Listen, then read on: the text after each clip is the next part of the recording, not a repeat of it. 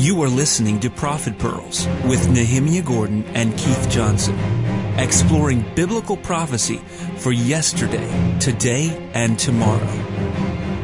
Welcome back to Prophet Pearls Face to Face, whatever it takes. This is Keith Johnson, along with Nehemiah Gordon at the safe house in Jerusalem, not far from the Knesset, not far from Netanyahu's house. I don't know what happened, Nehemiah. We're actually having to record this in advance, but Netanyahu was on his way to go and speak before the Congress of the United States.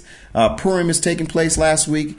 I don't know all that happened, but I tell you, it's exciting to be in Jerusalem during these times. Would you agree? Yeah, oh man, it really is exciting and a little scary. Yeah, it is. I should say that. Yeah, it is. It is a little scary. But you know, when I think about um, something that we talked about in last week, we talked about uh, the name Israel. Uh, we didn't talk about it in, in, in detail, but the phrase itself uh, that was referred back to Jacob and being called Israel, you know, there's going to be contention with man and with God.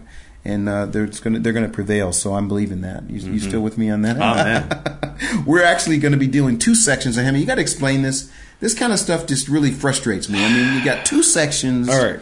So can so you first explain of all, what's happening? I just want to remind people this whole idea of reading a section, even of the Torah, every week in the synagogue. That's tradition. Mm-hmm. Um, and there are actually different traditions. Mm-hmm. There's one tradition, which is the more common one today, which reads the Torah over the course of a year. Mm-hmm. And the less common one, which may actually be more ancient, which is that they read the Torah over the course of three and a half years, which meant twice every seven years, meaning twice every sabbatical cycle, they read the Torah. Um, we really, for the purposes of, of this program, we decided we're going to read the, the portions or, or, discuss the portions based on this annual cycle, mm-hmm. just because it's very widespread. And the idea was that you know somebody somewhere uh, wants to you know go and look at some study, and this is very common in the Jewish world. They'll you know they'll they'll they'll say, okay, this week's Torah portion is you know Vayakhel. Let me go see what people are saying on Vayakhel, and they'll go to various websites and various resources, and, and it'll include our stuff. Our right? stuff will be. Shown. Oh, and, and, we've had people who you know who have no connection to anything that we're doing whatsoever, who just you know they're Jews and just you know out of the blue they Google it and they say, oh Vayakhel, oh what a, a, Christian and a Karaite and you know a Methodist and a Karaite are doing this. Uh, what I want to hear what these guys have to say, and some of them like it and some of them don't. Um, but basically, where it gets a little confusing is you would think if there's 52 weeks in the year that we should have 52 portions, right? Right. right. Except in the Hebrew year, there aren't 52 weeks. Uh, and and so there's actually 54 portions, mm-hmm. and and the reason that um, there's 54 portions is that in the Hebrew leap year you don't have an extra day like you do in the English leap year and the in the Gregorian leap year. In the Hebrew leap year you have an extra month. Mm-hmm and the extra month is four to five extra sections. And so what they did is they broke up the Torah into into 54 sections, and they had some sections that could that are combined in some years and and broken apart in other years, based on whether it's a leap year or not, and based on other factors. Um, for example, if there's a, a, holiday that falls out on Shabbat, then you read a sec- special section for that holiday. Well, now you've just lost a, an opportunity to read a section from the, the regular Torah cycle. So then two sections would be combined, and vice versa. Mm-hmm. Um, it gets complicated that way.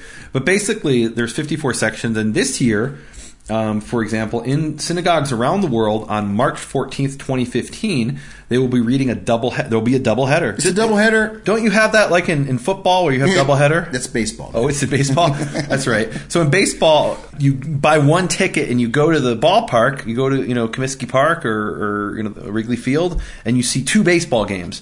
So what ha- what's going to happen on March 14th, 2015, is there'll be a double header. People will come to the synagogue on Shabbat synagogues around the world, and they'll hear two Torah portions, one after the other, um, Vayakhel and Pekudei. And so they're actually combined this year, and hence the prophet portions are also combined in this instance. So the first portion, or really the prophet portions, is one in, of for this week is one Kings chapter 7 mm-hmm. verse forty through eight chap verse twenty one. Now in some years it's seven verses 40 to 50 the first week and then the second week with the second portion it's uh, 1 king 7 51 through 821 meaning they, they take it and they just break it apart into two. We're going to do it as one first of all because we're here for a short time in jerusalem and secondly because on march 14th they're doing it together. And that means folks this is a double header for you. You're going to get a twofer.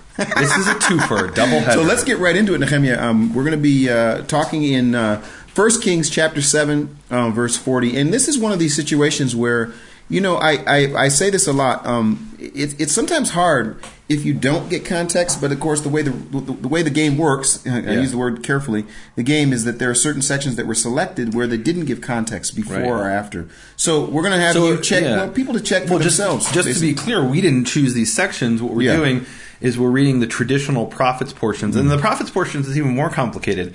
So in the Torah portion, you can read it over three and a half years or one year, but you're reading the same section Mm-hmm. just over over a different period of time.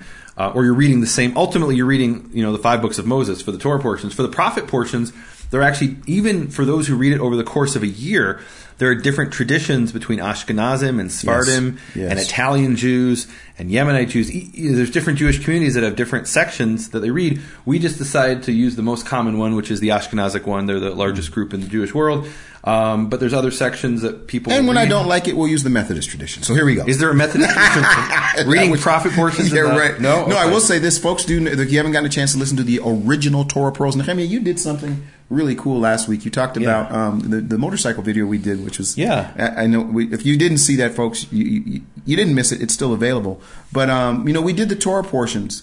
Uh, now three years ago, was it. Or was it four years or was ago? it four I years. I ago? think it was four years ago. Yeah, we did that, and um, and and that that stands still stands to this day. People are listening to that. That those Torah portions were just uh, it was phenomenal. Sometimes we spent as much as as long as two plus hours recording 'cause we try not to do that obviously with the with the prophet portions but i think it's really cool that that that work stands what we did with the torah pearls Yeah. it stands it's there people can wa- listen to it and i actually encourage people to go to nehemiahswall.com bfainternational.com and listen to the prophet portions uh, the prophet pearls, but also to go ahead and listen to the Torah pearl and the portions. original Torah pearls. Yeah, you say the original Torah pearls as if uh, you know. Well, there's something out there which people are calling Torah pearls, which really isn't according to the same spirit of what we did three or four years ago. It's it's with a different cast. And look, uh, can I tell you what I call it? Can I tell the people? I call them the imposter pearls.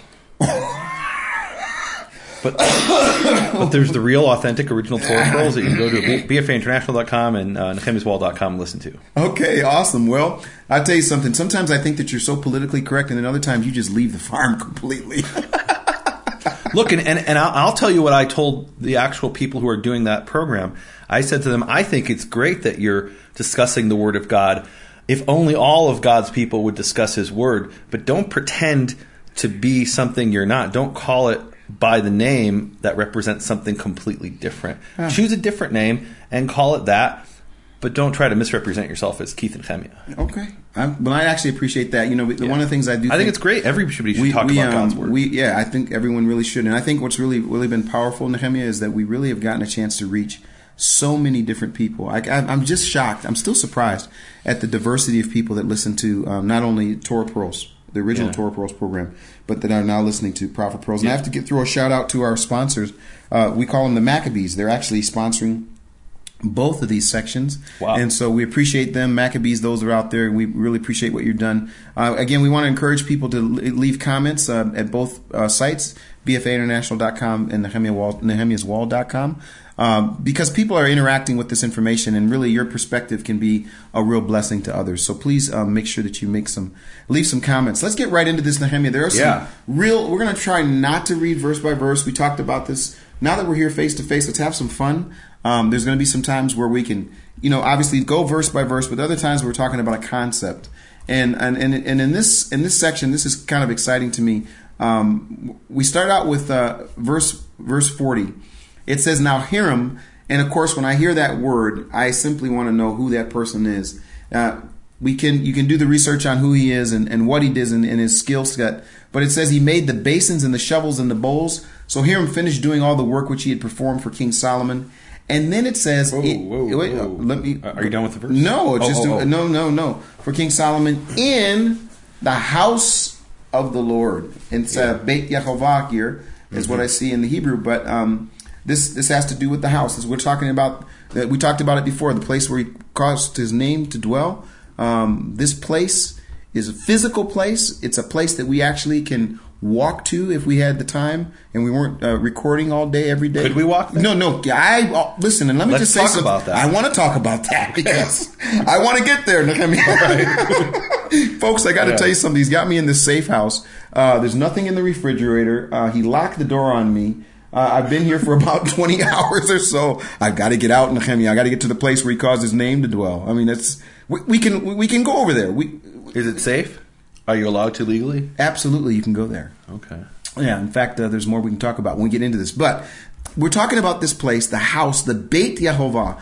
Can you do me a favor, just traditionally? Yeah. What, what would be the traditional Jewish uh, title for that place? Beit HaMikdash. Okay, tell the us house what that is. of the sanctuary. The house of the sanctuary. In fact, that was such a common phrase that I'll be I'll be honest with you when I when, you know there was a time in my life where I you know I, early on I studied uh, scripture in a certain way. We would read a verse, read the rabbinical commentary, read a verse, read the rabbinical commentary, and I was told never read a, verses of scripture without the running rabbinical commentary. And at a certain point in my life, I said it's time to cast off the crutches and walk, you know, tear off the training wheels and actually read it for myself without the commentary, see what it actually says.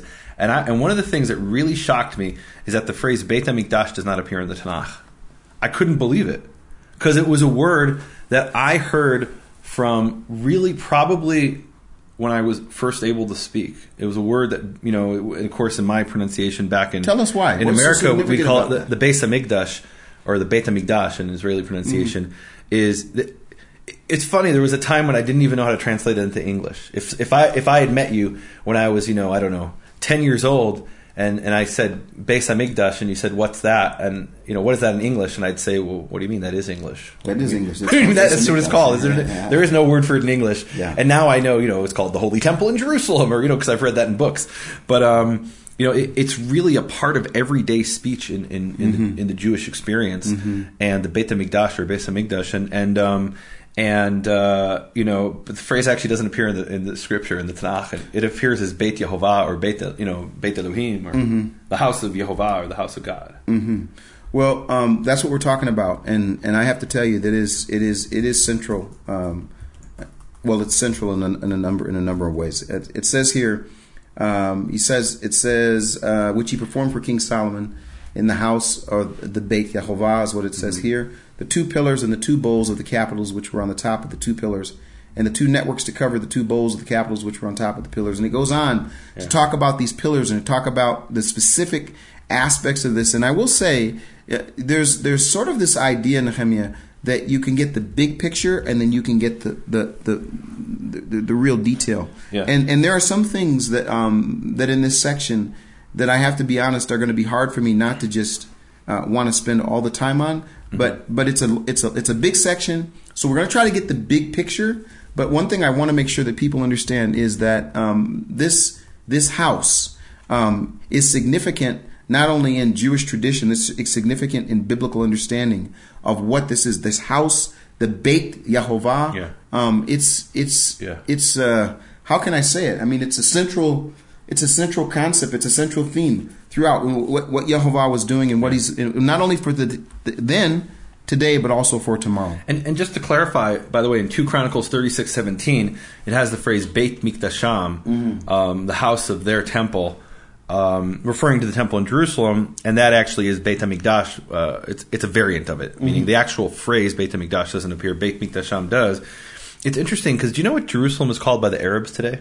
Uh, What's it called?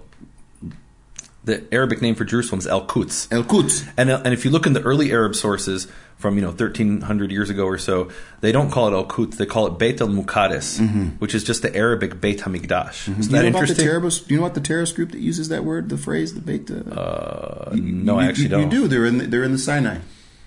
I don't know. You that. do know the- Remind me. Ah. There's a terrorist group who calls themselves Beit No, no, Hamikdash. they, they uses the, Beit the, the They use they use the a variant of that of that actual phrase. Oh, the Al Quds uh, no, no, brigade. no, of the the, the Mikdash. I didn't know that. Yeah, you did. We talked or about maybe it. I did. I don't. Well, I don't remember. There's so many terrorist groups who can keep track of them all. um, but the point is that that you know the irony here is that you'll have Muslims who will come along and say, "Oh no, the Jews never had a temple in Jerusalem." Exactly. Hey guys, what's the Arabic name for Jerusalem in the early sources? Beit al Muqaddis. What do you think that is? It's Beit Hamikdash. Like, what are you talking about? Well, that's why I wish Um, I had off the top of my head the, the name of this group that's in the Sinai, but they use the variant in the Arabic Really? word of the word for Makdis. Should we Google it? Yeah, you while you look for that, the, the Yeah. terrorist group that's in the, the Sinai that uses the word um, Makdis. While, while you're doing that, can I read? Sure. Uh, uh, it says here. Oh, Ansar Beit al Maqdis. Ah, Makdis. Do you see what I'm saying? It's to. My Arabic isn't good enough to say if Al Maqdis is the same as Al Muqaddis. It is. What I are you talking is, about? though. I checked the background on this. Okay, that. I'm not an Arabic expert, but Neither am yeah, I. okay. okay. Um, but it says here, it says, um, it's talking about the pails, the Oh yeah, and it says here in, in you know in Wikipedia for what that's worth, it says Ansar Beit al Maqdis or Ansar Jerusalem. Exactly. I mean, they, they actually say Beit al Maqdis or Al Muqaddis. and what's so funny, Jerusalem. and when I use this word carefully when I say it's funny, is that uh, you know you have. I've, I was in uh, last year. I was in uh, Israel with a with a, a madrik, a tour guide, and he uh, they called he called madrik. the madrik. And uh, anyway, so he's a tour guide, and we were talking. We were walking down in the old city of Jerusalem, and he was talking about. Uh, he's used the word Beit Hamikdash. Yeah. And there's a, a uh, an Arab man who walked out and came out and he yelled at him. And he said, "You will not call it that. You will call it uh, the um, Haram al Sharif. Haram al Sharif. That's the Temple And Mount. the, yeah, the Temple Mount. And they had an argument back and forth. And this guy was the guy that actually told me this. He said to the Arab guys, he says, "Tell me the name of what it was called before you ever called it that." And the guy had no clue. And he, He runs- really didn't know. He didn't Wow. know, and he ran him down the list. Oh, interesting. And it was a, from a historical standpoint. And what I appreciated about it is that there's this this this this tension, Nehemiah, Mm-hmm. when you're on the Temple Mount. The, I actually did an interview with uh, one of the one of the, the head honchos of the uh, of the uh, uh, of the uh, Al Aqsa Mosque. Yeah. He actually met with the Pope. I saw him. He was walking across them. I walked up to the guy. I got my camera on, and I said. Weren't you the guy who met with the Pope and he stuck his chest out and his and his security? No, listen, no, I got this on film.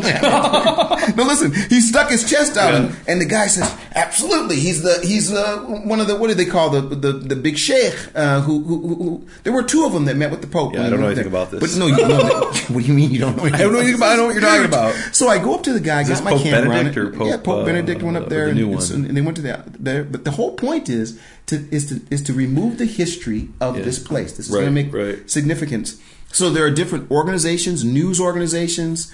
Uh, even the Catholic Church decided not to call it, you know, the Temple Mount. Mm-hmm. Really? Oh, heck no. Oh, They- they, seriously? use they use the the phrase uh, the uh, the noble sanctuary is what they used to Mm. discuss about it. But anyway, so I go up to him and I say, "Aren't you the one of the head honchos for the Temple Mount?" And the guy goes nuts. The security guy he says.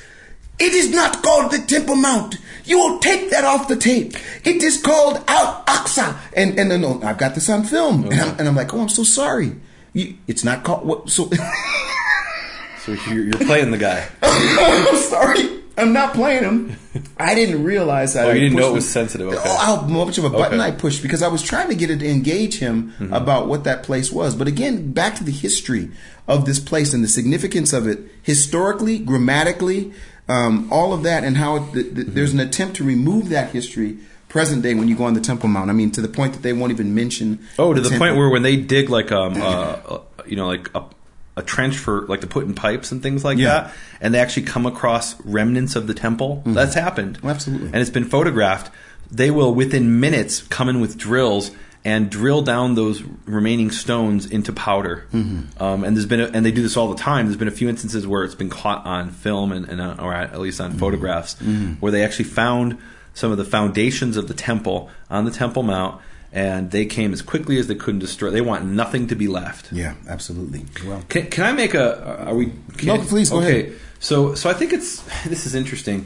Um, first of all, there's a, parallel for this passage that people can look at, which is uh, two Chronicles chapter five. Mm-hmm. Yep. And it's always good when you're reading Kings uh, to look at the parallels in, in Chronicles.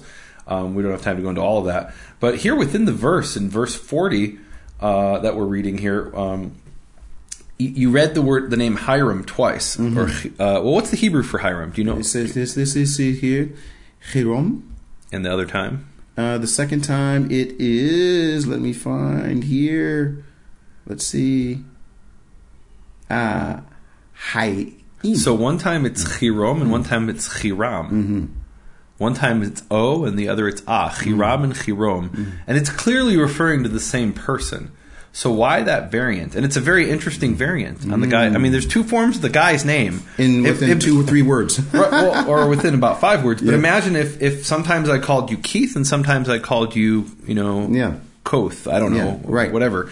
Um, and look, I go through that. My name is Nehemiah, and sometimes people call me Nehemiah and Nehemia, and all right, it is what it is. So Hiram or Hirom, uh, he has that name, but it's interesting that one time it's an O and one time it's an Ah. Now here I've got to tell people that um, Hebrew's gone through some changes over time, and, and some of these, you know, are really aren't disputed. And one, of the ones that's not disputed is that the the sound uh, for ah, there's two different vowels for ah. One's called a kamatz, and a, another's called a patach. The patach hasn't really changed as far as we know.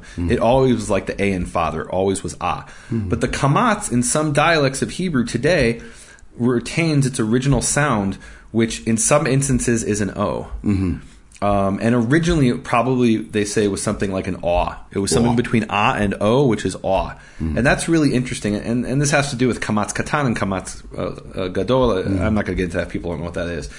Um, but but um, just for those who know Hebrew, you have the Hebrew word rosh, which is head, but then the plural of rosh is rashe. So where'd you get that ah if it's o? And that's because the kamatz is actually related to the to the cholam to the o. And um, what all that means is the original Hebrew uh, as far as we know, the uh, this sound kamatz probably was something like awe, like the a in saw or awe, um, like awe of God. Um, and so what that means is the name Yehovah in the original language was probably something like Yehovah. Um, it may have been an awe sound. Um, and in one dialect of Hebrew, it may have even been Yehovah, Yehovah. Um, and, and, and I'm, you know, I talked about the, I've talked in the last, in the, in the past about the vowels in the Aleppo Codex and the Leningrad Codex. Those tell us what the vowels are. They don't necessarily tell us how to pronounce those vowels. In other words, um, based on the very same vowels I found, uh, in some dialects of Hebrew, Yehovah would be pronounced Yehovah.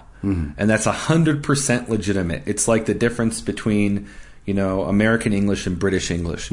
Um, you know, and, and look, there's people who speak, you know, English different than the way we speak it. And, it, you know, the people around them understand them perfectly. And even today we can understand them. Um, and, you know, I think that's interesting. So that's actually what's going on here in the verse. So we have Hiram and Hiram. Um, they're, they're so close, that they're The- interchangeable. Here's what's so funny, Nehemiah, the way you just got through saying it. So, like when I'm reading it, so so I don't see. So so both times in English it's Hiram. Okay. Mm-hmm. So this one which says here, Hiram. Okay. There's the race right there. Uh-huh. And and when you when you pronounce this, you didn't pronounce it with any. You pronounced it with a race. Uh, Uh, we're, we're down here. Okay. Hiram. Hiram. Yeah, Okay. Well, that's good. Okay. That's why. yeah, Okay. Let's move on. yeah. It's pretty cool. Yes. All right. Okay. So it says here, uh, the two pillars. The two, okay, we're talking about that in the verse.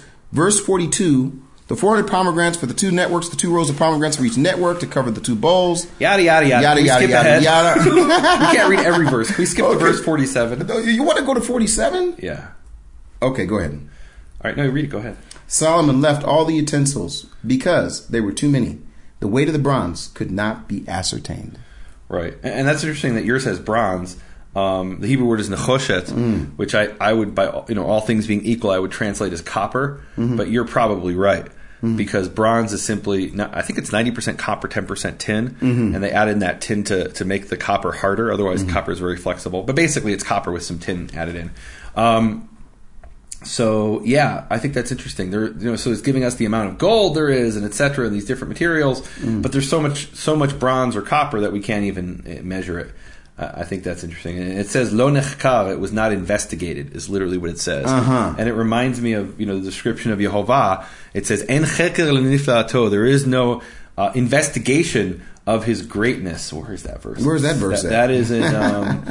Um, uh, let's see. It's um, well. So here, uh, there's a few verses actually. So the one I was thinking of is Psalm 145, verse three, which it says, "Gadol Yehovah ma'od." Great is Yehovah and very. Uh, and, and wonderfully, uh, or very much praised, V'ligdolato en cheker, and to his greatness there is no investigation. And let's see what you have in your English. I don't know how it's translated. Um, um, it says, and great to be praised, and his greatness is unsearchable. And really, the image there is look, we could try to make a tally of how great he is, but it's beyond human computation. Mm-hmm. And, and so, what they're saying here is there's so much copper, we can't even keep track of it all. Mm-hmm. And that's the point of Yehovah. It's beyond our, our ability to even comprehend and to calculate how amazing he is, how totally mm-hmm. awesome and wonderful and, and great and powerful. So we were, we were as we were getting ready to we were, we were going through this. You were just talking about those these first ten verses. So when you Yeah. when you're reading through these verses, you said yada yada yada. Why do you say yada yada yada? I'm, I'm just a little confused here. What, do, what do you mean yada yada yada? The, this these this is not the word of God. Nehemiah. No, it is the word of God. Absolutely. Well, I want to bring something. But look, we've got 33 verses. We can't spend if we spend f- 10 minutes on each one of the Can I 33 least- verses. That's a five-hour program. We're not going to be able to do it. and I'm only going to get 15 minutes of those. Amen. Praise God. Listen, I do want to bring something up Yeah. in these first ten Okay. verses. Just and this is really something that's Sure. been something I've thought about, and it has to do with um, you know oftentimes we hear Solomon. Solomon was the one who who who who, um, who built this uh, this amazing place. Right. Um, but then there's a, there's there's a simple little statement um, that I want to stop at, and I want you to check something on your Sure. computer if you could. Absolutely. In verse 51, can I go to 51? Sure. It says, "Thus all the work that kings." That's past my yada yada yada though. no, is it past your yada yada Yeah. yada? Okay, wait, wait. The yada yada yada was this list of they made this and they made that and there were ten of these and there was one of those and When does your yada yada stop? I just jumped to verse forty-seven. So now we're at, we we got through verse forty-seven. Okay, he left all. Okay, so then, so so it says And look, there's a lot of interesting things here. They're casting things and in the in the thickness of the ground and the we could talk about every one of these things. For, I could talk about them for hours. hours. well, we, we are. We, I do think it's really interesting because we're getting into the details of the lampstands. Yeah. five on the right and five on the left in front of the inner sanctuary. That's this week's image that we had Yeah. made by uh, Lane Forrest, Absolutely, a, uh, a Folks young should Make sure they see that. That's Yeah, pretty amazing. beautiful. So you know, she just so she reads it and then she she she, she draws. Is that Yeah. Is that the idea? Yeah. Wow. How old is she? Um, um, you got me on the spot here. She's young. Okay. Well, anyways, it's talking about the cups and the snuffers of the bowls and the spoons, the fire palms, the pure gold, etc. And and then it says, and the hinges both of the doors of the inner house, the most holy place. Now, when you hear that, the most holy place, um, uh, Uh, in, in English, it's what we call Holy of Holies. it calls the holy of holies. Okay. And for the doors of the house, that is, um, it says the nave of gold. Uh, thus, all the work that King Solomon. Here's the verse I really wanted to talk about for a second. Yeah.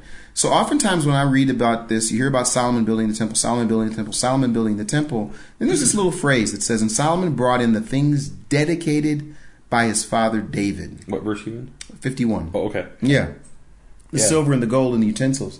And and one of the things that I wanted to have us check um, was this idea of David being given a pattern for what the temple was. I mean, it's something that It I wasn't just a pattern. It- so, it- so, so the issue with David is he wanted to build the temple, and I think we we, we wanted to we- get to this, and we yep, didn't have time. We didn't have time. But so basically, David had spilled blood. He'd you know he'd killed, even though he killed justifiably in some you know in many instances. But because he had spilled all this blood, God said, "Look, you're not going to be the one to build it." It's it, and this go, went back to this idea of you know of um, of making the the the altar of unhewn stones so that metal doesn't touch it. And then when and Solomon built his temple, and this is when we were getting cut off, I think, so we didn't get to it. Um, you know, it says he he uh, there was no stone, no sword. It says that was heard in the sanctuary, and the idea is that the temple is a temple of peace, and and and it can't be involved in death and destruction.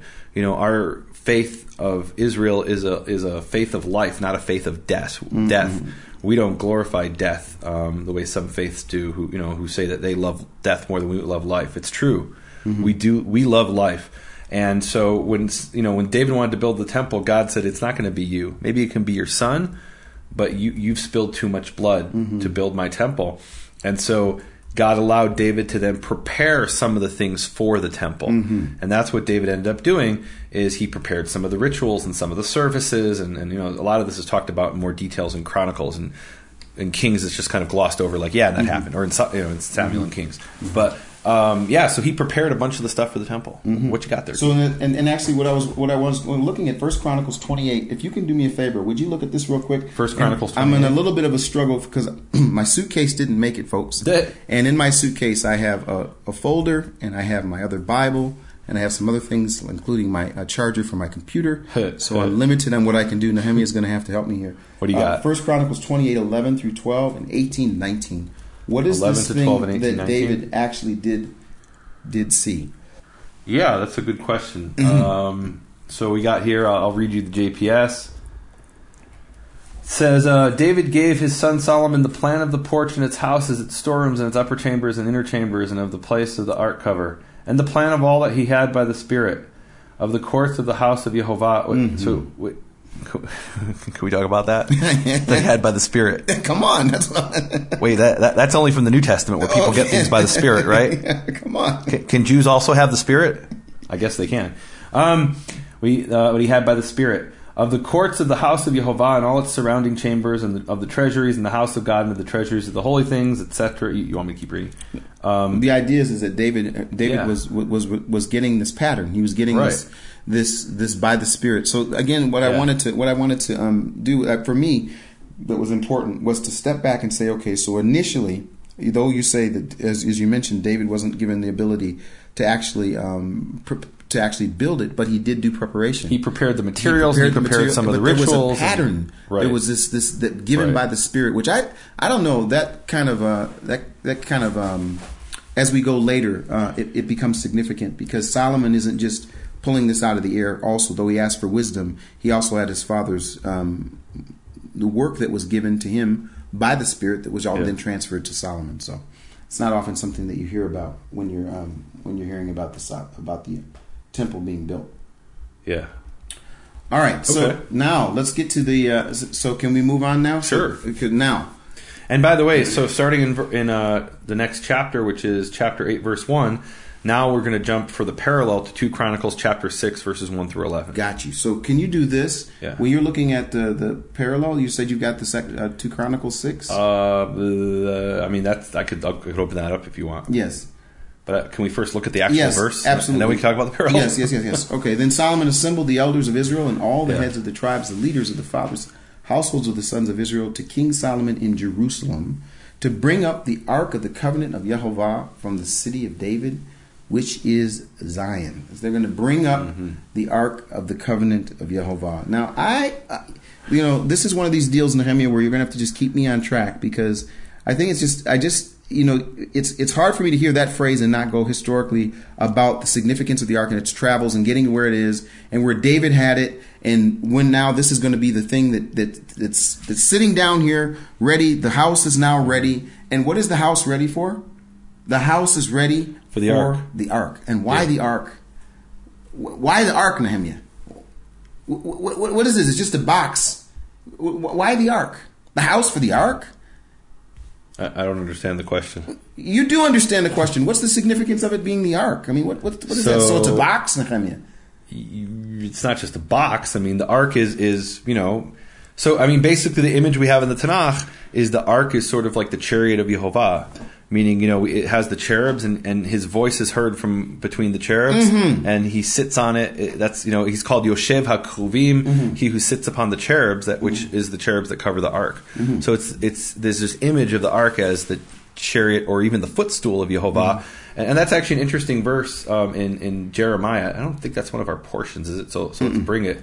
Um, so that, you know, there's this image about, you know, the ark being the footstool of Yehovah.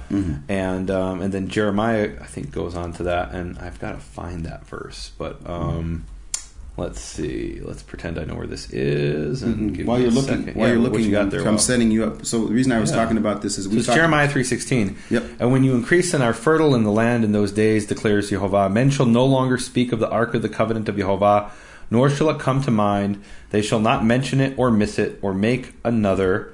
And you know, a lot of people stop there and they say, "Oh, the ark won't be important anymore." But then the next verse is really important. It says, Read it. "At that time they shall call Jerusalem throne of Jehovah." Okay, let's see what that is. Hebrew, kisei Yehovah, literally this the chair, the throne of Yehovah, so not footstool, sorry.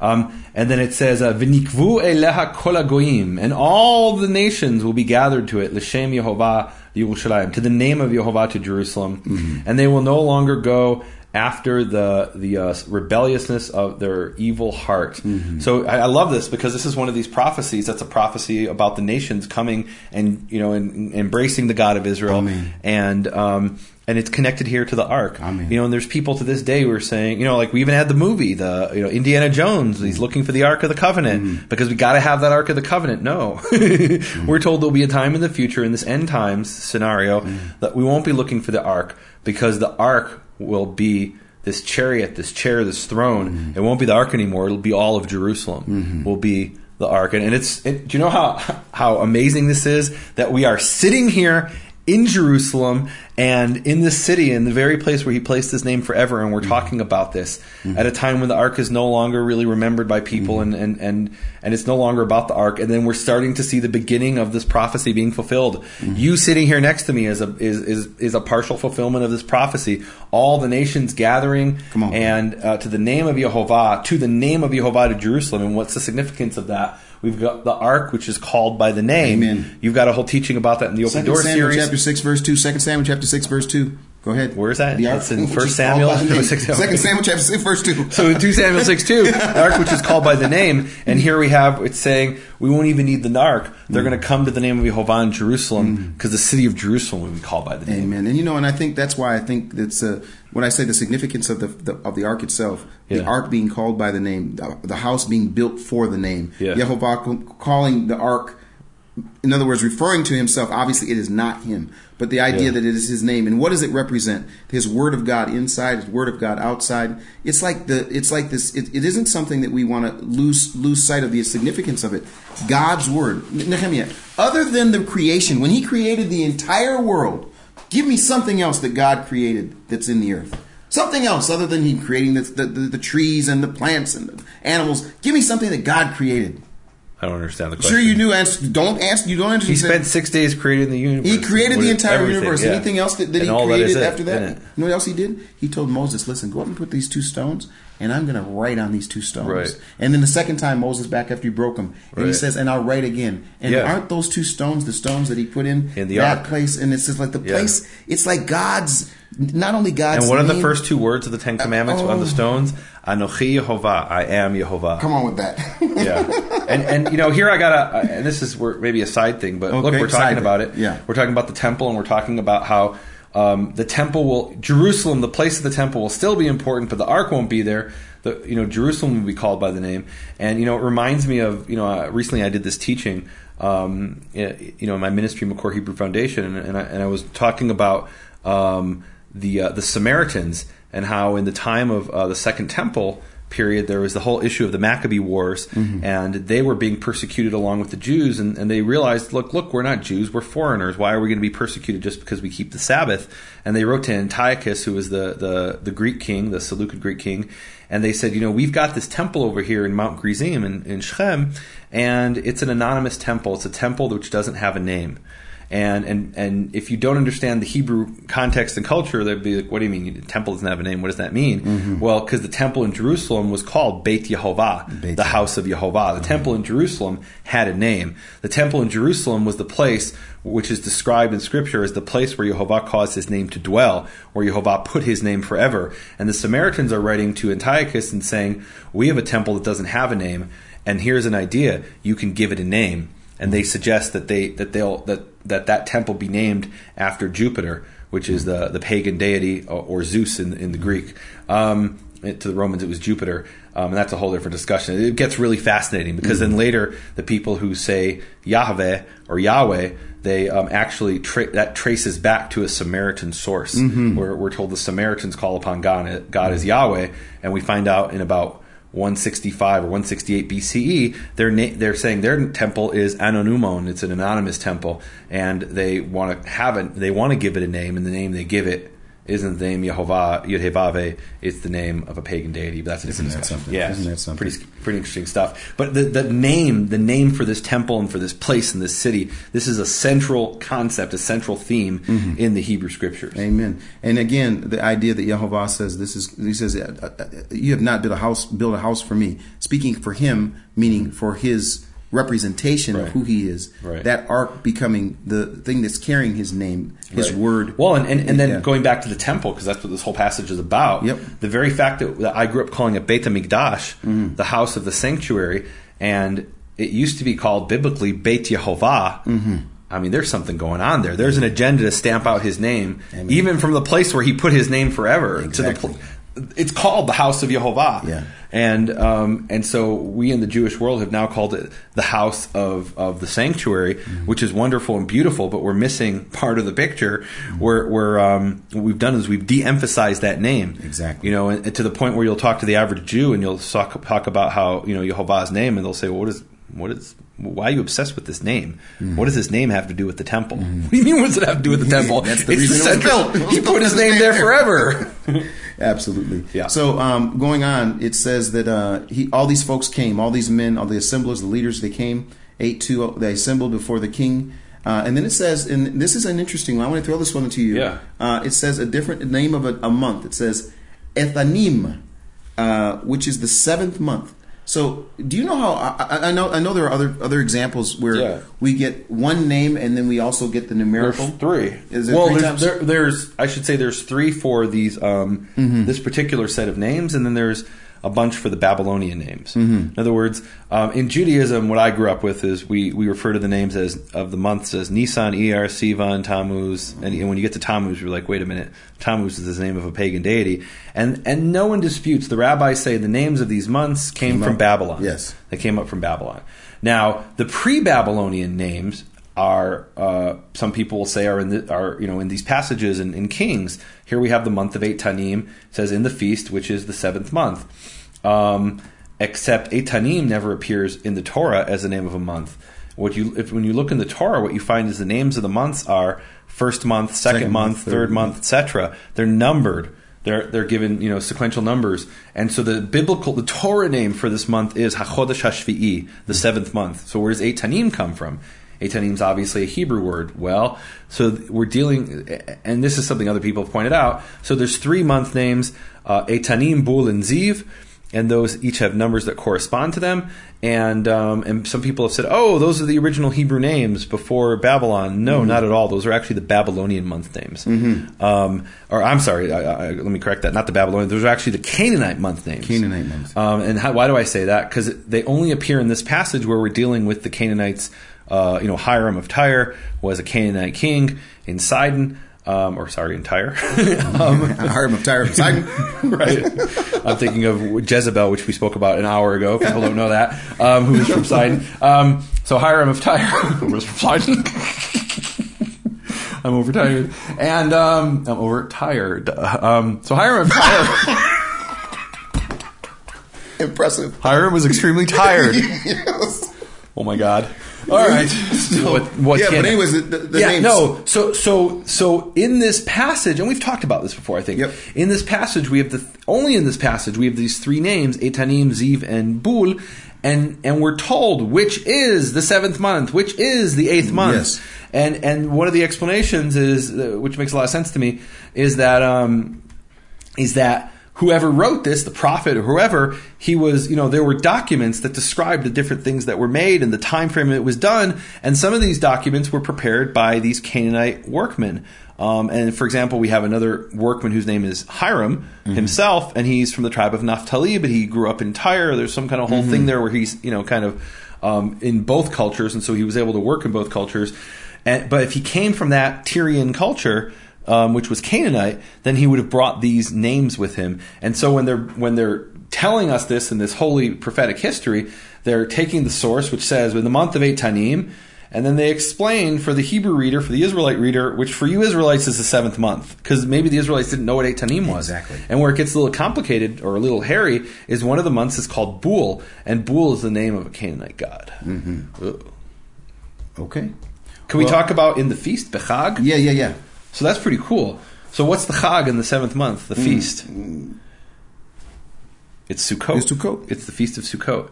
And here it's just called plain the Chag, The without Chag. saying which Chag. Like it's just we don't even need to tell you which Chag. Yes. You know, it'd be like if I if I said to you, you know, uh, we we were having a barbecue in that um, In- during the holiday in July. Yeah. I don't need to tell you it's Yeah, the Fourth of 4th of July. July, or you know, during- what other the- holidays in July? Exactly, you know, exactly. so so um uh it was it was a, you know a warm day in July and we were having the barbecue for the holiday. Um, oh, but which holiday? Well, obviously the Fourth of July. So here the feast is um the seventh month, and it's and- and remember in Hebrew when we hear the word Chag, it's not just a feast.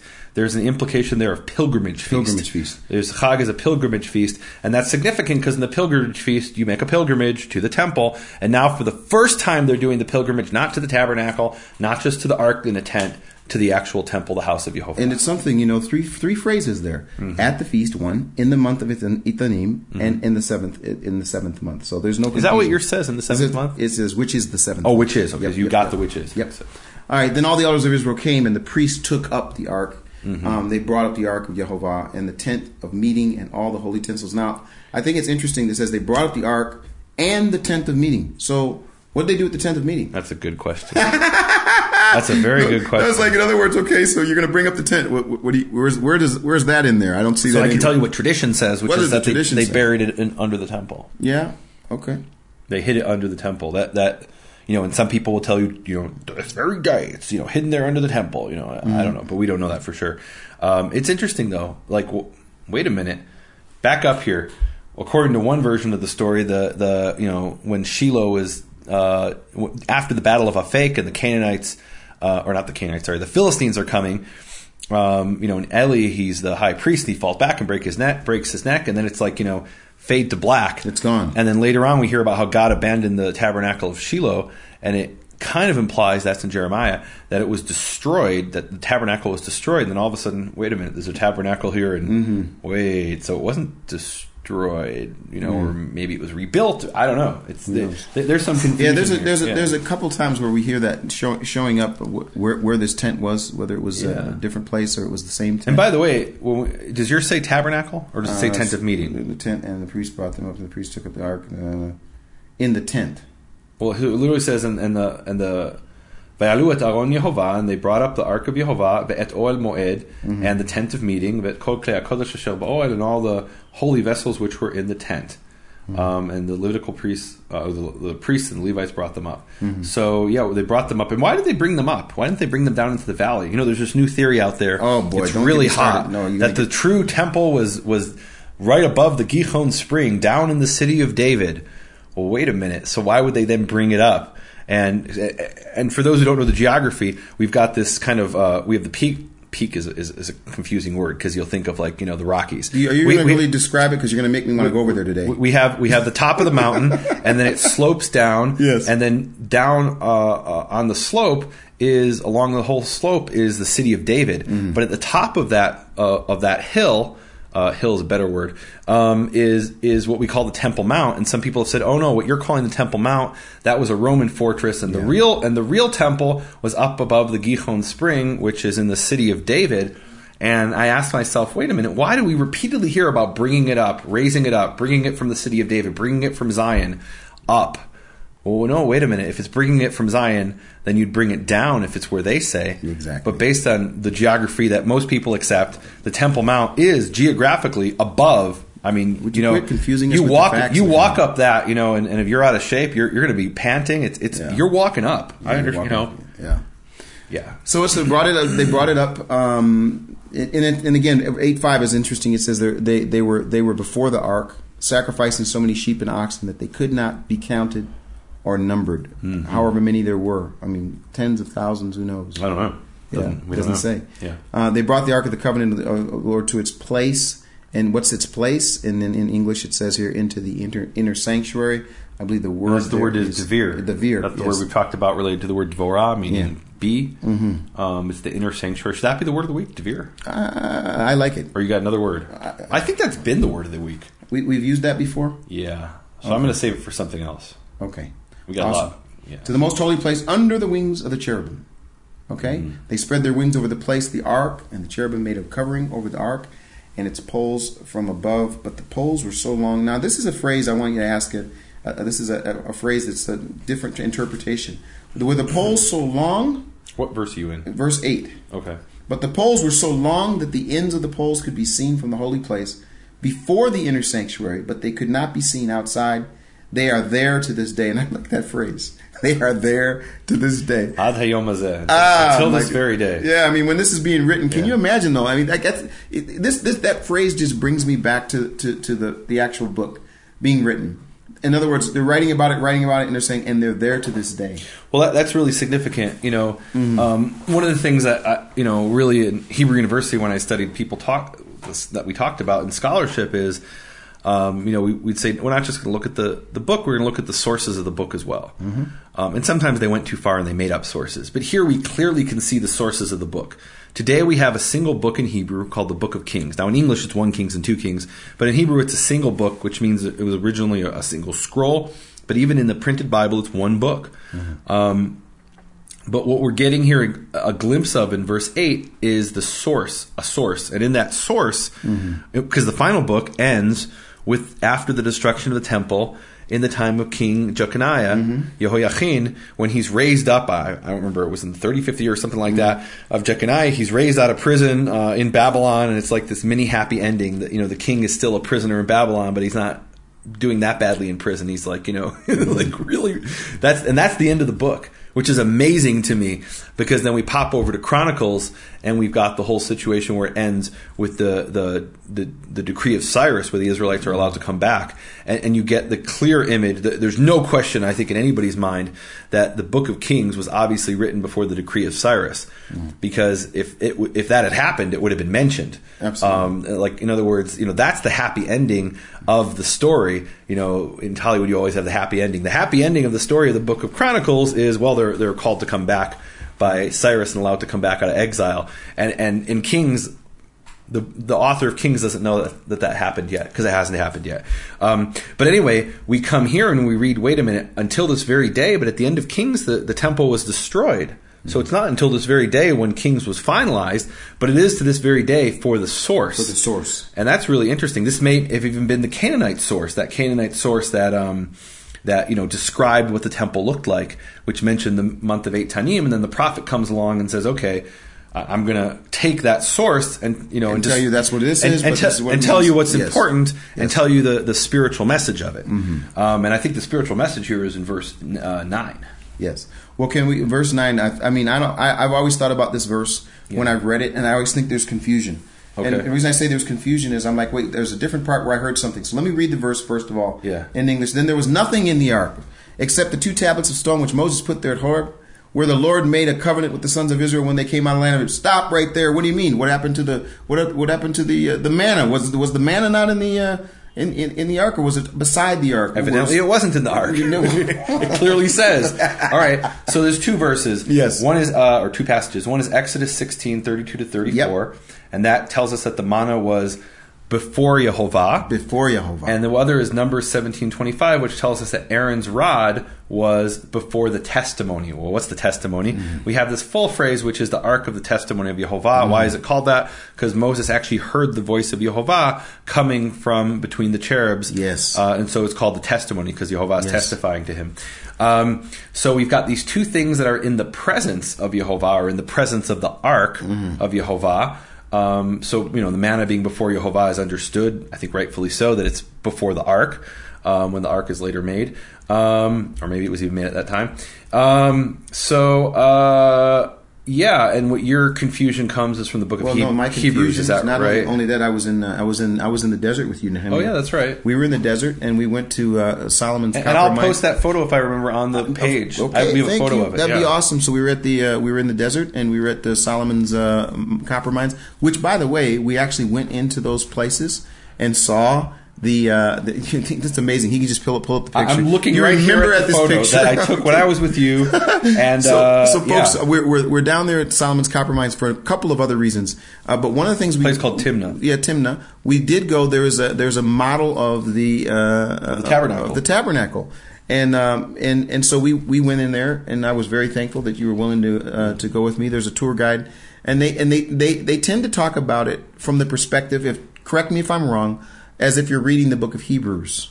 Well, so So- so it's a very unusual thing because Timnah is an, one of Israel's national parks, but in the middle of the national park, there's a separate place that you pay a separate entry fee to, mm-hmm. and it's run by Christian missionaries. Mm-hmm. And that's extremely unusual in Israel that the state of Israel would would give a platform for Christian missionaries. I don't know of any other example of that anywhere in Israel. Mm-hmm. And and the Christian missionaries set up this uh, m- model of the ark, and they actually ask you a question when they're going to give you the tour. They say, "Are you Jews or Christians?" And if you say you're a Jew, they don't. And I've done this actually. They don't say a word about the New Testament or Jesus, and that's because they're you know they, they don't want to. Um, in Israel, it's very sensitive missionizing to Jews. But if you say, oh, you know, I'm Christian or I'm Messianic or something, and I and I know because I'm not Christian or Messianic, but I've been with Christians and Messianics, and then I hear the other side of the story, and then they present it and they'll say, you know, here is the red in the tabernacle, and that represents the blood of Christ, and you know, here is the blue in the tabernacle, and that represents the the cloak uh, the royal cloak of, of Jesus. You know, Yeah. so everything becomes a symbol for Jesus. Um, and so one of the things you see going into the, their model of the tabernacle is they've got the Ark of the Covenant. Obviously, it's you know made of like styrofoam and you know gold paint, but whatever. It's it's really nice. Um, and you and it's got the two cherubim over it, and you can slide it open, and your face doesn't melt like in the movie with Indiana Jones. Um, and you see inside is is the is the two tablets of stone, and you see the rod of Aaron, and you see the the bowl of manna Right there in, inside in, the ark- in the model the of the ark. ark. And you've got to wonder, do they even know this verse that we just read? Like we just read a verse that says there was nothing in the ark except the two tablets of stone, which Moses Moses, there. placed there at Horeb. Uh, and, and they're setting up a model, and they're basing it on Hebrews chapter nine, verse four, which is, says, "Which had the golden censer and the ark of the covenant overlaid round about with gold, wherein was the golden pot that had manna, and Aaron's rod that budded, and the tables of the covenant, or the tablets of the covenant, the tablets of stone." So in Hebrews nine four, there's three things in there, um, at least according to the way it's normally read. So uh, yeah, as opposed to in um, the verse we just read in verse nine, which you know in, in one Kings eight nine, where there's only two, there's only the, the two tablets of stone, um, and not this rod of Aaron and the and the pot of manna. They have it a golden pot. Mm-hmm. I think, and, and I think what's interesting golden. about Yeah. it though is that is that how when you're reading earlier and you hear about the uh, the, the, the the staff, uh, the uh, Yeah. the budding staff of Aaron and the manna, you can quote unquote assume when he says before, they could just Right. assume that that means that it was in. Right. And So, so, if there was someone who, what you're really saying, can, can we say it? Yeah. Is if there's someone who read the Torah and hadn't read the second book of Kings, or or sorry, the first book of Kings, um, or the book of Kings in Hebrew, they might think that the rod of Aaron, Mm-hmm. Exactly. and the, and now, now, now my and the bowl was was in the ark and not in Can I next make my, to the ark. my confession? Sure. So my confession is that if I before getting anywhere else and just reading it through the first time, when I hear about that, I'm thinking, is there an inconsistency? And I'm thinking during the moving there was a moving moving problem. Maybe when it, during during uh, uh, uh, Josiah where they had some confusion. and they- no, no, I'm telling you. We're thinking. No, somebody lost the, the. No, somebody went in there and took it. Took you know who knows uh, what happened. So that, what was confusing for me was what happened to it. You know, it, it- what at some point it was physically next to uh, the ark, and then at some point and they said, "Where do we put this? I'll stick it in the box." Is that what you're trying to tell me? what? It could be. Look, Yeah. it's possible that Yeah. at the time that, and look, this this is the type of you know explanation that apologists will come up with, Yeah, yeah. and they'll say, "Yes." In the time that 1 Kings 8 was written, it was next to it. But later, when Josiah was renovating, They put it uh, inside. They, put it inside. And Hebrews is referring to that lady, later. Uh, I've never heard that before, but it's very clever. I would offer a different explanation. And look, some people will take this and they'll say, all right, we're going to use this, so we're going to hit the Christians over the head with Right, this, right, right. and say the Book of Hebrews is full of lies. This is what they'll do. I want to offer another explanation, um, and, it's possible that the Book of Hebrews is wrong. As, as a Karaite Jew, I, I, that's if you want to say that, that, that's fine. That's entirely an acceptable explanation. Uh, You know, for me, it's not Scripture, but I, I tend to think that the author of Hebrews wasn't a complete idiot. And if that's the case, I I just want to. One of the things I always emphasize in reading the Tanakh is to look at the context. And I think that it's disingenuous to then, when you talk to, I'm speaking to the Jews here, to go talk to a Christian and then ignore the context when looking at his book. Um, you know, because it helps your argument. So let's look. Can we read Hebrews 9? Uh, please. Okay, Hebrews 9, verse 3. And all of, and the other thing about Hebrews, just the overall context, this is my opinion, don't be offended by this Christian people and Messianics. Hebrews presents itself as an allegory.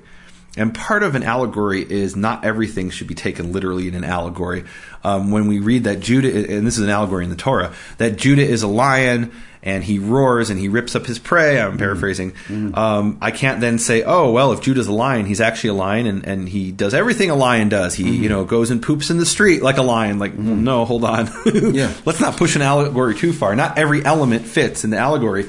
Um, and um, Hebrews 9, verse 3, it says, And after the second veil, the tabernacle, which is called the holiest of all, um, and what it's talking here is the Holy of Holies, the Kodesh Kodeshim. Verse 4, which had the golden censer and the Ark of the Covenant overlaid round about with gold, wherein was the golden pot that had manna, and Aaron's rod that budded, and the tables of the covenant, and over it the cherubims of gold shadowing the mercy seat, of which we cannot now speak particularly. So in those three verses, 9, 3 to 4, 5 in, in Hebrew, you know, in Hebrews, um, uh, there's two ways of reading it. One is that there was um, this ark, and inside the ark there were these three things, and that's obviously how the Christian missionaries at Park Timna in southern Israel set it up. Or what I think probably they meant is that there's this thing, the holiest of holies, the Devir, and in the Devir there are um, one, two, three, four, whatever, a bunch of things. There's the golden censer. That's a whole question about the golden censer. But anyway, um, uh, that inside this area is the Ark of the Covenant and the golden pot of manna and the rod uh, of Aaron. Um, and not that they're in the and the tables of the covenant, the ta- two tablets of stone, and not necessarily that they're in the ark, but that they're in the holiest of all place in the tabernacle. And what's interesting about what you're saying, Nehemiah, is that the interpretation that I brought up as far as us seeing that inside the ark in that in Timnah, Yeah. that's them saying we're going to take that further. They're not they're not thinking of any other option. The option is it's Right. either got to be inside. It's got to be inside the ark. Right. Yeah. Anyway, and I don't know which one it is. To me, all you know, what's important is verse nine. And what's verse nine about? Verse nine is not about hitting Christians over the head. That's not what what. Uh, but but actually, I think it is about hitting somebody over the head. Can I say that? Please. And who is it about? When this was written by the prophet who wrote the book of Kings, what he wanted you to know is that Ark of the Covenant, which we say is called by the name of Jehovah, it doesn't have an idol in it. Because they lived in a world of idolatry. Mm. And the thought was, we've got this secret thing we're not allowed to see. It's inside, it's in this, you know, secret hidden room, and there must be a statue in there. Mm. Because we can see this God has power, and we know that there's power in statues and mm. idols and, and, you know, images. And the point was, guess what?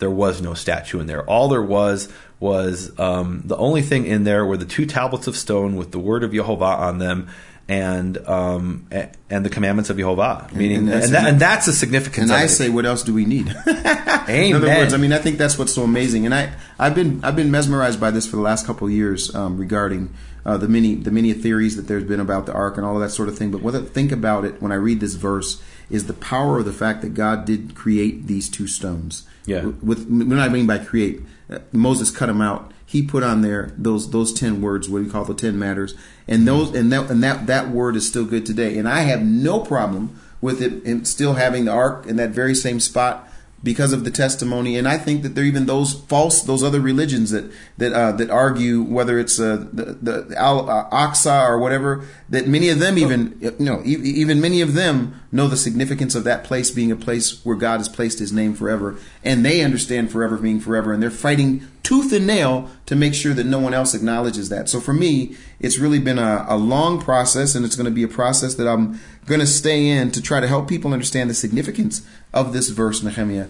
Not only of this verse but what's in the ark, but the significance of a house being built for the ark, quote unquote, for his name. And for the name of Jehovah. Yeah, for the name Yehovah. Yeah. So, and again, I, I, I, I think Scripture shows us that it, the ark, which was called by the name, him saying, you know, being brought into, into into the presence and what Solomon built and what it was built for. I have no problem with uh, forever being forever. That that uh, his name is still there, and as a result, we, you and I, whether we go there, Mm-hmm. I would see- say on the contrary, I have a problem with forever not being forever. Yeah, exactly. If forever is not forever, then what does it all mean? I love it. All right, so it says here it happened that when the priest came, uh, basically this is what's inside. It says it happened that when the priest came from the Devir, or the holy place. I'm No, sorry. this is Mina Kodesh. no the Mina Kodesh. Okay, I'm sorry. So that's the outer sanctuary. The outer sanctuary. So we've got three sections. We've got the the courtyard, the holy, and the holy of holies. Um, and the Devir is the holy of holies. So this is the, the middle section. They came Mm-hmm. Yeah. from the middle section. And why is that? Because only the high priest on Yom Kippur goes into the holy of Oh, holies. holies, holies. Yes, yes. Yeah. So that when he uh, came, came from there, the cloud filled the house Mm-hmm. of Yehovah, Amen. so that the priest could not stand to minister because of the cloud. And why? Wait a why- minute. Wait a minute. Wait, no, hold on. Were these priests Christians? What are you talking about? Because they're in ministry. They're ministering. No, we talked about that. I've had people say, Nehemia, you have a ministry. That means you're a Christian. Well, wait a minute. That's actually the word in Hebrew. I, I explained that it, well, the Hebrew for ministry is lisharet bakodesh, to serve, to minister in the holy. And that's exactly the word here in verse 11, lisharet. Um, lisharet, to serve, to minister. That's the correct translation, minister. Um, and they're ministering before the cloud, before Jehovah. Yeah, before the glory of Yehovah filled Amen. the house. And then Solomon said these words Yehovah has said that he would dwell in the thick cloud. Now, I'm just going to do something really Yeah. quick here. Yeah. Uh, when he says that Yehovah has said that, I went through it. I was just looking through, and I and I, I really apologize again to ask ask you to do this, Nehemia. I don't have my all my stuff with me. Half of it's in my suitcase. Yeah. Uh, but when he says Yehovah has said that he would, and it says dwell in the thick cloud. Yeah. I, I want to know if you'd be willing to uh, let us know what that word is, thick cloud. Yeah, and that could be the word of the week. Awesome. Can so you share it? yeah, so the word there is arafel. now in modern Hebrew, this is important to know. We've got biblical Hebrew and modern Hebrew, Yeah. and a lot of things changed, uh, especially in the meaning of words and in syntax and grammar. Um, so one of the meanings in modern Hebrew, arafel means fog. Mm-hmm. Um, like regular, you know, fog and meteorological, like you'll watch the, you know, the, the weather report and it'll say there will be arafel, fog. But in biblical Hebrew, arafel is roughly translated as thick darkness. Um, a- a- and it's it's a very un, it's an unusual word. So, for example, Exodus twenty verse twenty one is the Yep. Ten Commandments, and it says, "And the people stood from afar, and Moses uh, went close, w- went uh, forward, went close." To the Arafel, Uh-huh. Ashel Shamha Elohim, uh, Yes. which, which there was God. So God was there in this Arafel. What is this Arafel? Uh, Deuteronomy chapter 4, verse 11, it says, um, And you came close and you stood under the mountain, and the mountain was burning with fire until the, the heart of heaven was, uh, was dark and cloud and Arafel. So Arafel is something specifically that we're seeing in the context of the revelation at Sinai. Twice, two witnesses were the revelation of Sinai. Um, Deuteronomy 522, um, these things which uh, uh, these things Jehovah spoke uh, to all your congregation in the fire uh, in the mountain from the midst of the fire, the cloud, and the Arafel, a great voice, uh, etc. Um, so we've got again the ten the Ten Commandments Arafel, um, and and then it's two Samuel twenty two ten. Uh, it says, uh, and he stretched out heaven, and he went down, and there was Arafel under his feet. Um, so here we're we're having this this. and I think we'll get to that section two two seven twenty two. Um, so we've got this vision of God, and there's Arafel under his feet. He's standing on this Arafel, and then there's this David describe that's David describing the appearance of God, and then again we have it in uh, Psalm ninety nine verse two, where it says Anan ba'arafel svivav. There's cloud and Arafel around him. Um, Yes. and it says uh, righteousness and judgment are the the the foundation of his of his throne. Yes. So here's describing again the vision of God sitting on a throne, and he's surrounded by a cloud and arafel. So much so that arafel in in Jewish mystical writings. It has this mystical meaning. It's like some supernatural, you know, angelic mm-hmm. force. I'm not saying that, but there's definitely this is a term that seems very closely tied in to um, to describing this this vision of God. There's something up there in the heavenly court that has to do with arafel, and when we're seeing the glory of Jehovah, we're seeing arafel, and that's what happened here. Um, you know, Solomon sees the cloud, and the cloud comes out, and it covers everything.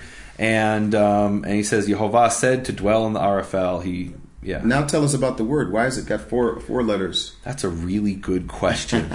so, one of the th- principles we said is that every word in the Hebrew language is based on three Three-letter letters, and there is a category of exceptions, and nobody really knows why. But the category of exceptions are words that end with lamed.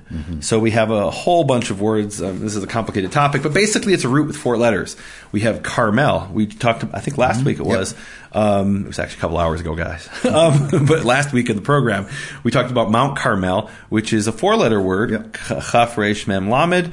Um, again, we've got that Lamed, which is almost like this extra letter. And in that case, we would have to say the root is Ayin Resh Pei, um, which what does that mean? It means actually the back of the neck. Exactly. And what happens when you add lamed to the back of the neck? It means this thick darkness. Why that is, I couldn't tell you. I don't know that anybody could tell you. But we've got I've a bunch of real- words. I've got you, a really deep. you got a deep No, I've got a whole explanation. oh, this. let's hear it. You got to pay for it though. Okay, said 1995. I'm just kidding. No, when I, when I was looking Yeah. at this, Nehemia, one of the things that I was asking was, as I said, there's these four letters. I said, okay, so what's the root? And looking at the issue of the neck, and it, and, and what was what kind of hit me was was um, the, the placement also of where this arc is. You know, some people talk about um, the the parts of the body, um, talking about the parts of the body being you know representative of God's heart, not the God's physical heart, God's head, God's neck, God's shoulders, katef where where these things are. And it's funny. I was doing some uh, reading about that, and I thought, wow, what does it mean that this is uh, that this is dwelling in the the place that's like the name of the neck? What what is physically what is physically there? The ark physically there. What does that what does it physically represent? Like God's word, God's uh, God's heart, God's mind, what He's thinking about. you know, you can't you can't go too far. But I just thought about that, and I thought, wonder what what the connection is with the fact that there's the, the neck, and then of course this thick darkness. So I don't know what it is, but I did think that was kind of interesting. I got no clue what you're talking Yeah, about. that's I'm- okay. I'm, I'm too much of a literalist. I have no idea what you're talking about. well, this is for the deeper things. okay. Yes. So deeper teachings. Yes. All right. Yeah. Yep. Um. Yeah. So anyway, it says that this is where he's going to dwell in the thick cloud. I've surely built uh, for you a lofty, and use the word in English here, a lofty Mm. house, a place uh, for your dwelling for just a couple thousand years. That no, it says for your until dwelling until a new forever. dispensation would Yeah. come along. What? And- Forever. yeah, that's what it says. Forever. So even now. for even now. Okay. And that's why I say, you know, when we talk about his his name being set there forever, uh, physically, uh, practically, spiritually, um, that his name is still there. Mm-hmm. And, and people say, well, no, no, no, no, because now you got the, you know, the, the the foundation of that place with the golden temple and blah blah blah. You know, it's not there. I think you know we have to find out where it changed. Where did it, where is his name not there anymore? Mm-hmm. So Yeah. Is that there a verse for that? uh, there are many verses. That is. if you could help me find it, it'd be great. I'm sitting here. You're right. no, the verses. I, I mean that where it says that's not his. Oh, where it's not. No, it's no, where it is. No, where it is. No, his Okay. name is still there. So um, it says here, um, and, and let, let me, shall, I, shall I continue to read here? Please. Okay. Then the king faced about and blessed all the assembly of Israel, while all the assembly of Israel was standing, and he said, "Blessed be Jehovah, the God of Israel, who spoke with his mouth to my father David, and has fulfilled it with his hand, saying." Since the day that I brought my people Israel from Egypt, I did not choose a city out of all the tribes of Israel in which to build a house, that my name might be there. But I chose David to be over my people Israel. Now it was in the heart of my father David to build a house for the name Yehovah, the God of Israel. And again, connecting, building for the name. In other words, it's not just like, how can I say it? Uh, it's not like building a house and just putting physically Yud He Vav He, the name there, but who he is, his essence of who he is, that this place would be built representing um, everything that he is um, as we're able to understand it. So, Yeah. Yep. Uh, he did not choose a city and all those to build a house for them, but the Lord said to my father David, Because it was in your heart to build a house for my name, you did well that it was in your heart. Nevertheless, you shall not build the house, but your son, who will be born to you, he will build the house for my name. And again, we see this over and over again for my name, that's being built for my name, the house for my name, the name. It's almost like God that the author of Kings is just you know he, he's one of these sacred namers. He's like a sacred namer. He's obsessed with the name. He's the obsessed name. with the name. Why does he have to keep talking about this name? Yeah. This is causing division. yeah, yeah, yeah, yeah. But that's what he says. He And it's interesting. I, I mean, I count here just off the top of my head: one, two, three, four, five, five different times, or four times it talks about uh, for my name to be there, to build a house for the name of Yehovah. He will build a house for my name, the house for the name of Yehovah. I mean, it's four times there. house and- for the name Yehovah, the I God mean, of Israel. I mean, how many times is this over and over and over again? And um, in verse 20, it says, And he established uh, his word which he spoke. Um, and I rose up un, uh, in place of David my father, and I sat upon the throne of Israel as Jehovah spoke, and I built a house for the name of Jehovah, the God of Israel. And I placed there, um, uh, and I made there a place for the ark, uh, Ashel Shem Brit Yehovah, w- which there was the covenant of Jehovah, referring to the the, tab- the the tablets of stone, which he made with our fathers when he took us out from the land of Egypt. And that is the end of the prophets portion. No, before before we continue, I want to say I want to do Yeah. I want to do a ministry minute here. Yeah. um, because I'm sitting here, Nehemia, and I'm reading this passage, and it's it's, it's kind of emotional for me because I, I remember all those years ago to be sitting across from the place where he caused his name to dwell, and me asking you the question about if you knew anything about the name Yehovah, and you asked if I had a piece, if I had a piece of paper and pencil, and as a result of that one question and that answer led me on an entire journey also uh, to below the temple where I saw those huge stones, and, and that's where the vision for BFA came. The idea of having a, a biblical foundation for your faith. And so, as a result of that, you know, we talk about sharing the information about God's time, God's Torah, God's Tetragrammaton, His name. But again, when I think about um, the fact that He placed His name there, and I'm sitting across, and I don't even know this at the time, by the way, because my background says it's not important what's happening with the Temple Mount. Who cares about that? That's where the Islam. In other words, is- you're, we're, we're sitting across from the Temple Mount, and to you, that's just some archaeological. What are you talking about? There's some wall where some people are praying. I don't know anything about it. I don't know anything about what the significance of that is until I open the Bible and start reading in its language, history, and context. Come to find out, when I'm across from that place asking you that question, mm-hmm. I'm literally across from the place where his name is placed. And since then, it's been mesmerizing to me. And so much of the ministry has been built around helping people encounter God's time, God's Torah, and God's name. But all of these things give you a chance to really interact with Scripture. And, and again, from my perspective, I'm looking at this and I'm saying, what does that have to do with me? What does that what does that have to do? Come to find out, it's got everything to do with it. Solomon, after he builds the temple, I know we're not talking about this section, he talked about me coming, the foreigner who would come and pray toward that place, and that would Father would hear my prayer and answer it. And I mean, I just I just have to tell you, you know, for me, um, I'm sitting here today. I'm humbled to be here today. But the fact is that we're opening up the Word of God and we're talking about it. We're sharing it, and it all came from this encounter, literally being across from that place. you just brought that up. You can't just throw that out there. And Oh. So, so what we didn't get to in the prophets portion because it's not in the portion is um, is the prayer of Solomon. Exactly. And the prayer of Solomon for this exact like it's a few verses later. Yep. Verse forty one. Um, it says, uh, "V'gam el anochi me'amcha Yisrael," and also con- uh, to the the Gentile. That's the word that specifically is Gentile, who is not from your people Israel, and he shall come from a far, lo- uh, far off land, liman shemecha, for the sake of your name. Ah. For they will hear your great name, Yes. and your mighty uh, uh, hand and your outstretched arm, and he will come to pray to this house. Hmm. You will hear uh, atatishma shemayim achon shiftecha. You will hear from the heavens, the place of your your dwelling, etc.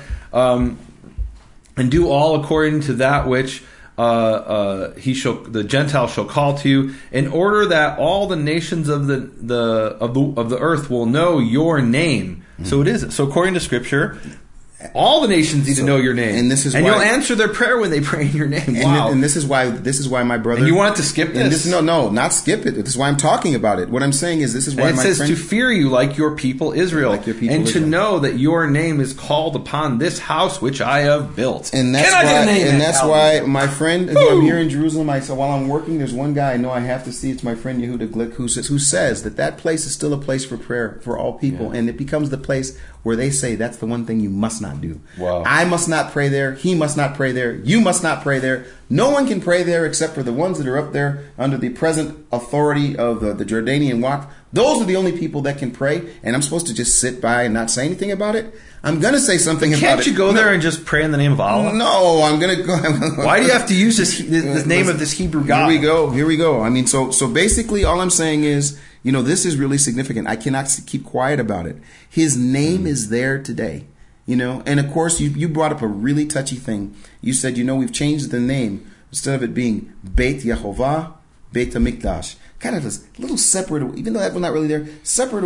It's so holy we can't even say what it's holy about. can't holy even say about. his name is, you know. So for me, this is really a big deal. And again, I want to tell people, I, um, you know, I, I think that there's an opportunity for us to again peel open the Word of God like we're doing and find out what it says first. Understand what it says before we get to interpretation. Whether it's inside the ark, outside the ark, you know, little gold plates or no gold plates.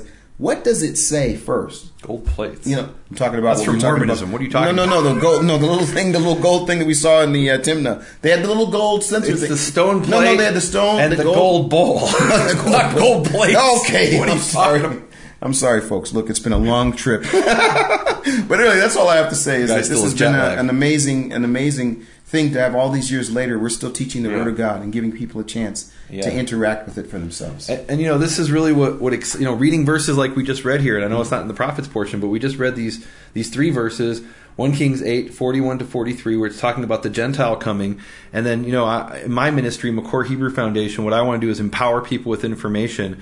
And I, and for me, the image is, you know, um, uh, the wall that Nehemiah built. I'm named after Nehemiah, and he came and he built the wall. And one person said to me, "Oh, wall, that, that's to create divisions between us." No, on the contrary, you know what I think of with the wall, and I think of the story of Nehemiah. It wasn't to create division; it was so you could defend yourself, and then you can stand up proud and interact with your fellow. But first, you've got to have that wall. That that that you know, you've got to build the wall and, and have your um, you know your structure and and we and the and the image there is they're standing on the wall and they've got the guys with the shofars because the enemies are coming and they they're building with one hand mm-hmm. and they've got the weapon in the other to defend themselves and um, I want to empower the people with information. And and, I, and, one of the major criticisms I face on a regular basis, sometimes daily, is what are you doing with these Gentiles? What are you doing with people who don't think like you, who don't believe like you, who aren't of your same? You know, they're, they're not in the box that we want to put you in. Mm. And and what I say is I am walking out this fulfillment of Scripture. It's talking here about people who will come and they'll, you know, grab hold of the Jew and they'll say, "We've heard God's with you." And then it says, of course, in the prophet, and he will push them away and say, "Go and pro- go through the process of conversion." No, it doesn't say that. It doesn't say that that you know we've got to make them, you know, jump through these hoops, and uh, it's not what it's about. They, you know, the, what I what I'm dealing with are people who are having a walk with God and they need information, and they've heard that God is with us, and we've preserved the oracles of God, and and, and it's our duty as Israel uh, to share that information with them. And that's what Makor Hebrew Foundation is about, is getting people back to the sources, empowering them with that information so they can have that walk of God and own that information for themselves. Uh, and they can they can build the you know build the wall themselves. Um, and um, you know, so that's what I do on my website, uh, nehemiaswall.com. I got a weekly newsletter where I send out information of all kinds, information about the calendar, information about new teachings. Um, and uh, you know, I want to people encourage people to go to nehemiaswall.com and sign up for the free newsletter. And don't forget to sign up for uh, the Nehemia's Wall podcast. You can do that on iTunes or your favorite podcast app, mm-hmm. and get the um, the teachings that are coming out and empower yourself with the information. That's what it's really about. Awesome. Well, I'm gonna I'm actually gonna pray uh, at the end of, of, this, but you know it's really interesting, uh, Nehemia. Uh, you know, we, we wrote a book together um, called A Prayer to Our Father: Hebrew Origins of the Lord's Prayer, and where we got a lot of controversy before we started writing that book. Yeah. People said to me, "How can you um, write about such a significant prayer from such a significant person with a person who doesn't believe and think and act uh, like you?" And you had people also come and say to you, mm-hmm. "How can you be working with this guy?" And I think everybody um, would, would, would would agree. And I, I know that this has been for me my appreciation for w- what I didn't know um, in terms of language, history, and context um, has just gone to a completely different level. Um, the fact that I the fact that I can actually open up those words and think about that prayer in its original language, history, and context, and how it's connected to what we just wrote, what we're what we're, studying in the Torah, the study uh, studying in the prophets. Like this stuff now is like it's like it's I don't even know how to put it it's like multi-level dimensions of excitement that I have now, and I want people to have the access to that information. And you know what? It's a really sad thing. A lot of times, the people that I've built, dealt with in the past, they they have some of the inspiration, but they don't they don't want to deal with the information. You know, the information isn't as uh, you know, it isn't as uh, how can I use the word inspirational? that means yeah, they don't really understand caught it. Up, yeah, caught, yeah, caught up with it. But um, we're going to do some things. I want to announce some things, hopefully, in the next couple of weeks, Nehemia, from Israel, oh, yeah. um, that are awesome. going to be they're going to be helpful for people in this. So I want to say a prayer. Is there anything else you'd like to say before we close? No, wonderful. I'm so excited because you just got on a plane less than 24 hours. Mm. You just got off of a plane less than 24 hours ago, landing here in the land of Israel. You're now in the city of Jerusalem, and you're going to actually fulfill a prophecy that that mm. was spoken uh, by Solomon in his prayer. Mm-hmm. Uh, what is it now? Three thousand years ago. Three thousand years ago. You're actually three thousand years later mm-hmm. going to pray in the name of Jehovah yeah, in this land, in this place, just like He spoke. Mm-hmm. I've got chills. Amen. I'm excited about Amen. this. Can you pray? Amen. Father, thank you so much for an opportunity. Uh, Yehovah, we give you praise, glory, and honor for the way that you've worked out circumstances, the way that you've uh, been maestro once again, that you've brought us into this place. And we didn't have any idea that we would be in the land of the prophets uh, recording this. You knew. Uh, you, you, you, you, you knew before we even had any concept of it. Now we're here. So in humility, thank you for the fact that we can look toward that place where you placed your name. We can pray toward that place, um, not to make it as something that's, that's not of you, but rather that's something that reminds us just of who you are uh, Yehovah, you, you, you were, you are, and you shall be in our life. Now, as we lift our hands and our hearts towards you, we just ask that you would intervene on behalf of those that are listening, that all of us would desire to understand your word better in its original language, history, and context so that we can know what it means to live your word out, to love you with our entire heart, soul, and our mind, and, and to love our neighbor as ourselves. So um, bless us, protect us, and keep us, and we'll continue to give you all the praise, glory, and honor, Yehovah. In your name. Amen. Amen. Thank you for listening to Prophet Pearls with Nehemia Gordon and Keith Johnson. For more information, please visit nehemiaswall.com and bfainternational.com.